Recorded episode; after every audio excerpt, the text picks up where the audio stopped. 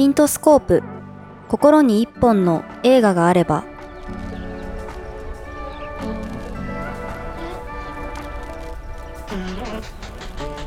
心の一本の映画との出会いをお届けするピントスコープポッドキャスト。誰かの記憶に残る映画体験を通して映画の新たな魅力をお届けする番組です。さて暑い日が続きますが皆さんどんな風に毎日をお過ごしですか？映画は楽しんでますか？今回お届けするのはそんな暑い時期にぴったりのアイスクリームから広がる映画の世界の第2回目です。ピントスコープでコラムを連載中の歌詞作家チネカ土屋美桜さんとホームカミングスの福富由紀さんがある映画の印象的なアイスクリームを一緒に作りながら映画と料理について2020年の初夏に語り合ったものを再編集してお届けします。BGM のように映画を流して生活しているお二人が語る映画の話は映画に登場する気になる食べ物や家での映画の楽しみ方とこだわり映画から与えられる創作のヒントなど様々に話題が広がりました。土屋さんと福富さんの会話を聞きながらぜひ暑い夏とアイスクリームから広がる映画の世界をお楽しみください。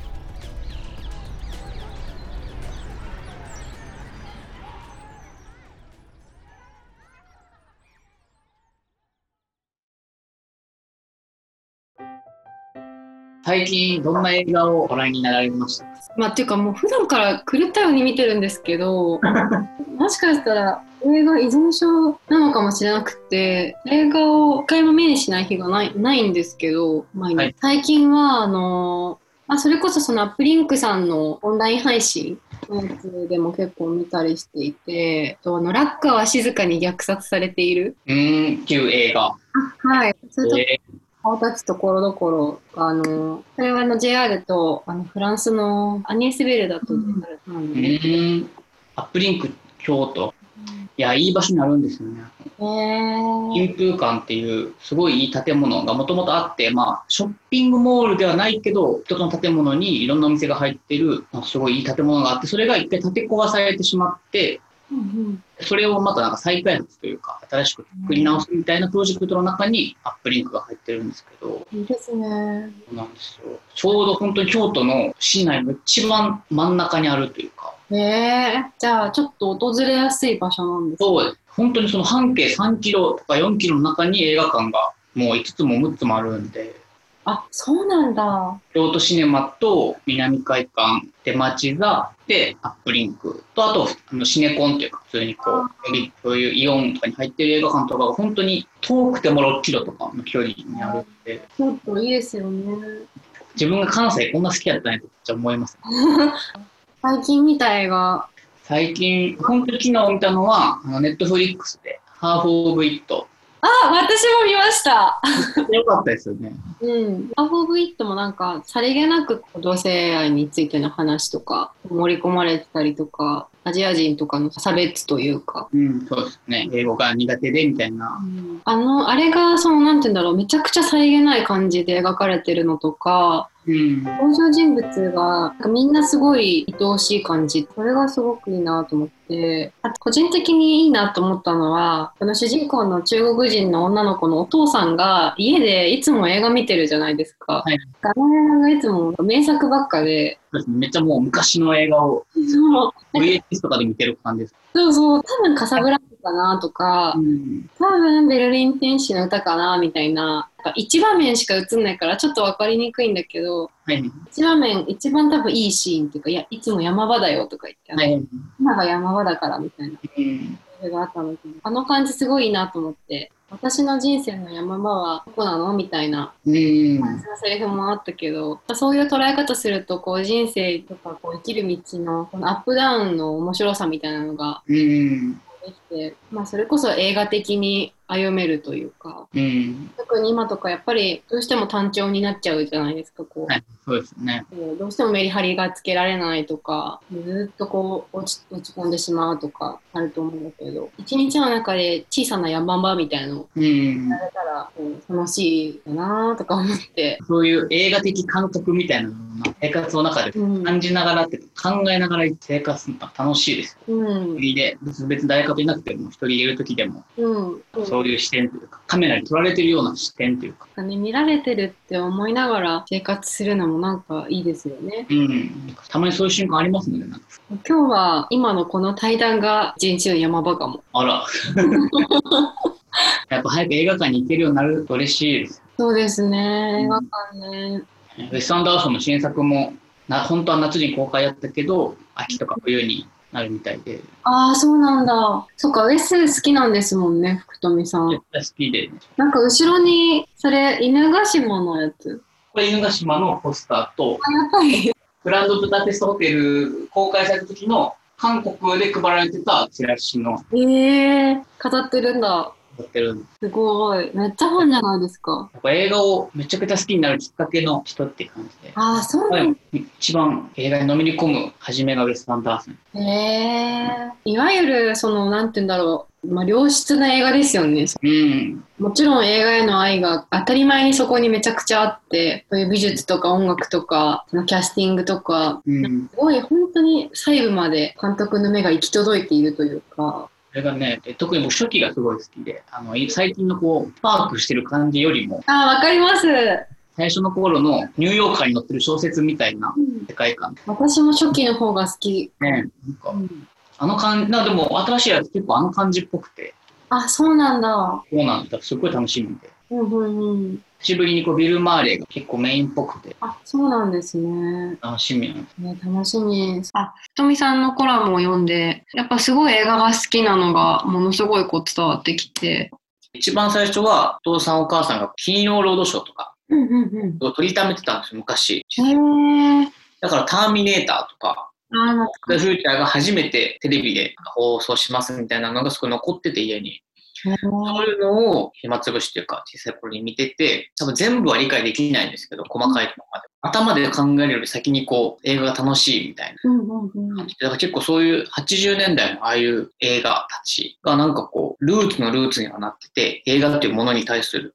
で、その後ちょっとこう、音楽とか好きになっていくと同時に、なんかテレビとかで映ってないカルチャー、中学生、本当に田舎の海のそばの街だったんですけど、そういうこう、雑誌とかに載ってないようなサブカルチャーっていうか、それこそ女性とか、そのクラスのみんなは全然コミットしてないような、そこにこう音楽と一緒に、こうクルリーが音楽やってるから、女性見てとか、リンダリンダリンダ見て、そこからスマッパン好きになるみたいな、なんかサブカルチャーとして映画を好きになっていく時期みたいなのがあって、あとは高校の後半ぐらいから海外の映画を見出すようになって、それがね、なんか一気に1000円になって、DVD が1枚1000円みたいな、になった時代で、えー、多分それが本当高人の時に始まったんですよ、いきなり。その DVD が廉価版ですごい出だして、で、ここからこう映画を見出すんですけど、やっぱ、DVD 見るのもなんか全然同じぐらい素敵なことっていうか。ああ、そうだと思います。ネットとか、まあ、DVD でも何でもそうなんですけど、別に映画館で見ることが全てじゃないとかな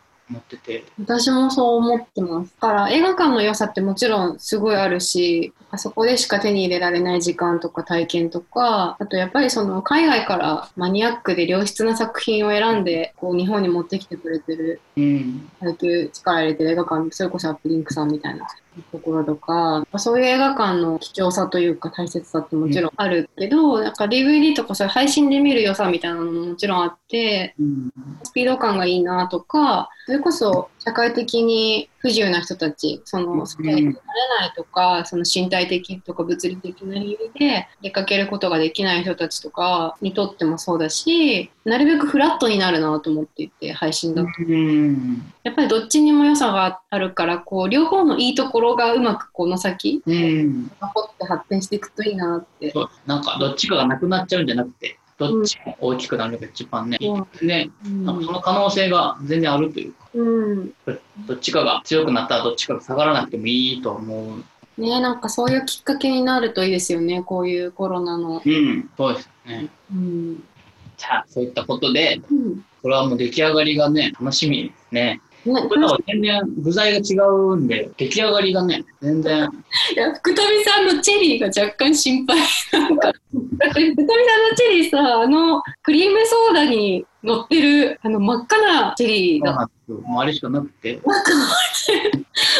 味が。種も取って、一応ちょっとシロップからこう、シロップ吹いたんで、うんうんうん、ちょっとチープなお味になりそうです。うん、ちょっと新しい味になりそう。なんか、今まで食べたことない感じ。だからアメリカンチェリーも一応パックで売ってて迷ったんですけど、ああ、そうなんだ。そういうチェリーで言うと、ああいう感じのよりかは、あそうだね、チェリーだと、赤いあの、いわゆる装飾的なチェリーよりも、フレッシュなチェリーだったり。うん、なるほど。今回ちょっと手に入らなかったって言ってたんですけど結構酸っぱい系のよくあるあのチリパイとかに使うような種類のチリの缶詰があってそういうのの方が味にちょっと深みが出て、はい、さてそろそろ出来上がった頃でしょうかそうですねじゃあそろそろ冷凍庫からアイスを取り出してみましょうか。はい。大体これ何時間ぐらい経ちましたかね最後に攪拌してから3時間ぐらいである固まってくるかなと思います。はい。どうですか？良さそうですか？そうですね。どうでしょうか？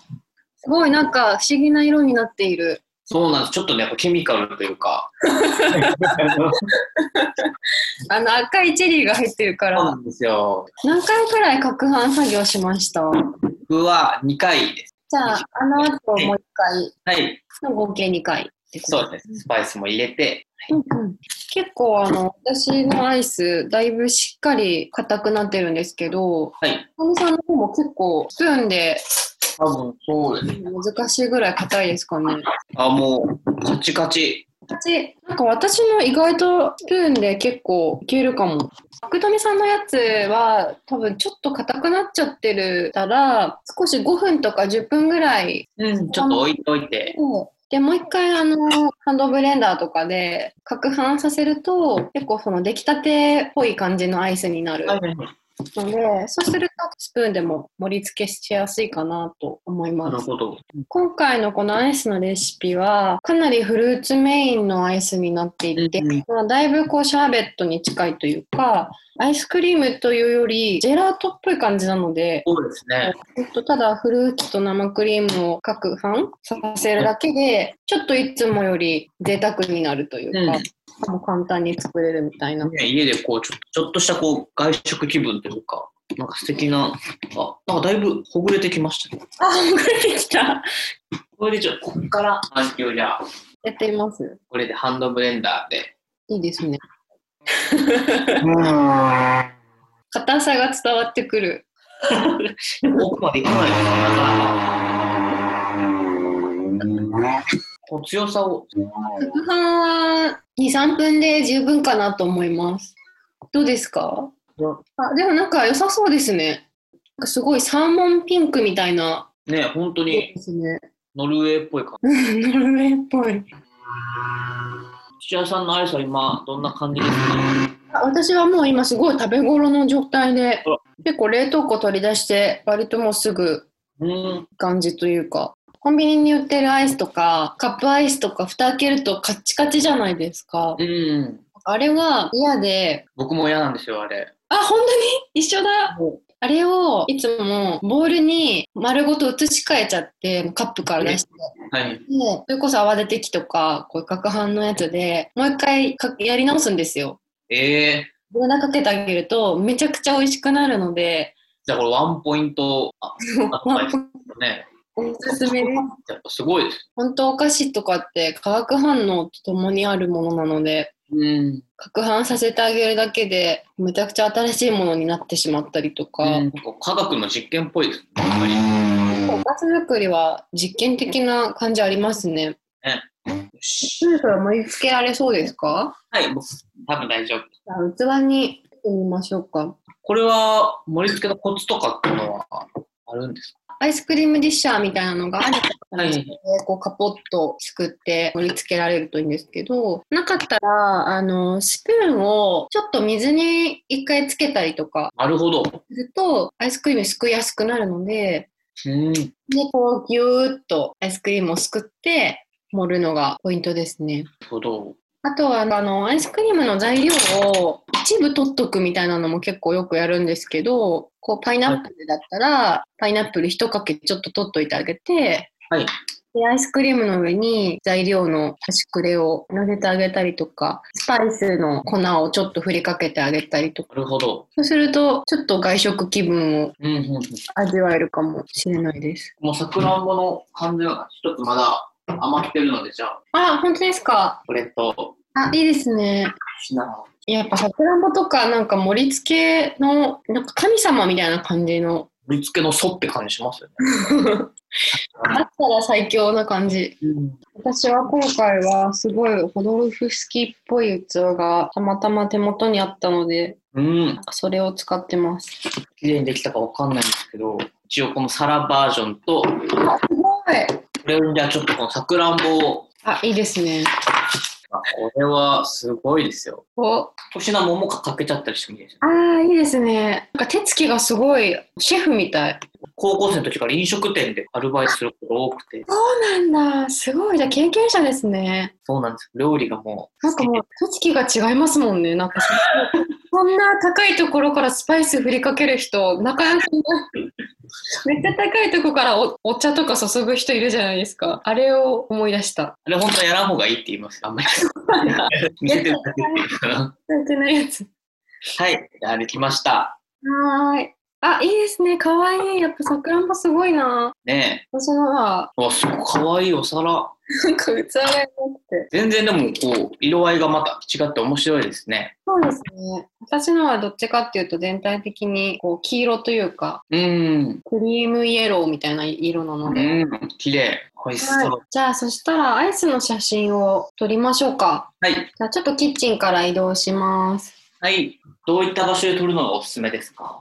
私は背景紙とか使うことが多くてなるほど。写真撮るときに、まあ、この撮りたいものがどうやったら一番可愛く見えるかなって。考えるんですけど今回のこのアイスはこうちょっと不思議な感じにしたいと思っていてパッと見た時にあ美味しそうみたいなことじゃなくてあなんだこのアイスみたいなうん。感じに見えたらいいなと思ってるのでちょっと変なコンクリートっぽい感じの素材の背景紙を用意していてそこに器を乗せてますもうちょっとね、ちょうどアイロン台にしてる台があるんで、すごい乗っけちゃうっていうのも、いいと思いますこれで試してみよう。だんだんやっぱ、溶けてきちゃいますね。なんかアイスってすごい撮影が難しくって写真でアイスのアートワーク作る時とかははい。アイスクリームを使わずにあのマッシュポテトとかで代用したりします。えー、すごいですね。アイスを撮影現場でやるとあの撮影のあの光とかで溶けちゃったりすそっかめちゃくちゃ熱いですもんね、あれ。そうなん。ですよ。すごい時間勝負だし、それこそ背景に染みたりとか、そういうこととかも起きるので、ポテトを代用して撮影することとか結構多くて、えーアイスクリームとかなり似た表情が出るんですよね。僕らがアイスクリームだと思って見てるものは、もしかしたらポテトかもしれないってこと。多分ポテトの可能性だいぶ高いと思います。はい、じゃあ準備できました。台に出ました。写真は iPhone ですか？iPhone と一応フィルムカメラも用意したんですけど、あー、すごい写真好きなんですか？やっぱスマホの写真ってこうどうしても味気なくなっちゃうんで、うんうんうん。こういうなんかフィルム写真の方がかわいいせ。ずにいいですね。感じになるんで、コニカミノルタっていう、もう全部オートなんで、あ、いいですよね。そういうカメラすごい好きです。あこれはちょっとじゃあ撮っていきますか、写真を。そうですね。これ真上から撮るのがベターそのアイスによるけど、ちょっと斜め俯瞰とかだと、アイスの様子も見れるし、器も映るからいいかなって思うんですけど、逆にめっちゃ攻めて、すごい真横から撮ったりとか、うん。真俯瞰とかもものによっては全然ありなので、私は今回器もアイスも見せたいから、ちょっと斜め俯瞰から撮ろうかなと思います。写真の下手さがこう露呈しますね。私は iPhone で撮影してます。こう加工とかはどういう風にされるんですか？加工はほとんどしてなくって、で、あまり加工はせずに iPhone 上であの明るさとか色味とかはちょっと調整したりするんですけど、そのくらいしかやってないかな。えー、もうすごい素敵な写真ばっかりで、本当ですか？この台を上に置いて、うんうん。くとみさんのアイスが溶けてないか心配。もうかかってますね。これ、これがこ？れ。福富さんの写真に対するエネルギーを感じますね。ご飯とか撮っても、めちゃくちゃまずそうってよく言われるんですよ。そう。風景とかはもう、パって撮るだけなんでいいんですけど、こう近いものを撮るのがすごい苦手。ま、まずそうって、ひどいですね。でもなんか、フードってやっぱりちょっと特殊ですよね。うん。カメラマンもやっぱりフードに特化した人がいるくらいでね難しいなとか思って。でも私はあんまりその美味しそうみたいなのはそんなに大事にしないで撮ってて、よりもなんかこう写真として可愛いみたいなことの方が結構大切にしているというか。よし、ハブ。はい。良さそうですか？おはい、多分大丈夫です。疲れ様でした。ございます。まあ、この今撮ってた合図の写真はですね、あの記事の方に掲載しておりますので、ぜひそちらもご覧ください。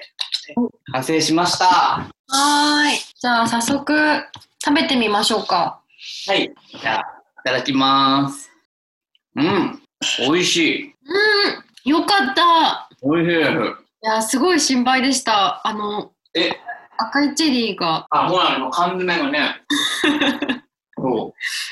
おすすめの缶詰とかあるんですか？あ、あります。DLL ナチュラルズっていうところの。?ELA ナチュラル。はい。もうレッドチェリーっていうのがあって、はい。えーパッケージも可愛いですね。もうパッケージも可愛いんです。フルーツ本来の味がかなりあの生かされて缶詰で、しかも色も綺麗だし、生菓子にも焼き込み系のお菓子にも使えるので、で、もうチェリーパイとかにすごいこう、そうです。チェリーパイも。そう目がなくてチェリーパイに。チェリーパイ美味しいですよね。やっぱ日本にないじゃないですか。で、唯一のイギリスに行った時に間違って入ってしまった、イギリスのアメリカンダイナーみたいなところで食べたんですけど、もうそれが本当に生涯で食べた食べ物の中で一番美味しくて、すごいナンバーワンナンバーワン。はいいいこと聞きました。DLA ナチュラル。後で記事にも写真を載せられるようにしようかなと思います。ちなみに私のアイスははい。かなりフルーツ食べてる感が強いんだけど、生クリームと合わさることでこの酸味とかがまろやかになって、すごい食べやすいです。うんローズマリーの感じとかっていうのは、ローズマリーがパイナップルとも相性いいし、ミルク系とも相性が良くて、うーん。すごいマッチしてます。このもなんかシナモンがすごい効いてるというか、一手間加えてる味がすごいして、スパイスってあることで全然違います。そうなんかスパイスが入るといつもの味にちょっと奥行きが出るのがいいですよね。うん。ちなみに応答も入ってるんですよね。まあ、これ応答が一応メインのあれなんですけど、チェリーとシナモンの3つによってこう全然違うものの味というか、い。この世にない味というか、すごいいいですね。なんか私が考えてたレシピをさらに超えたところの味になったというか、本当にこう、あの水、大地うん、火の味がします、ミステリアスな感じ。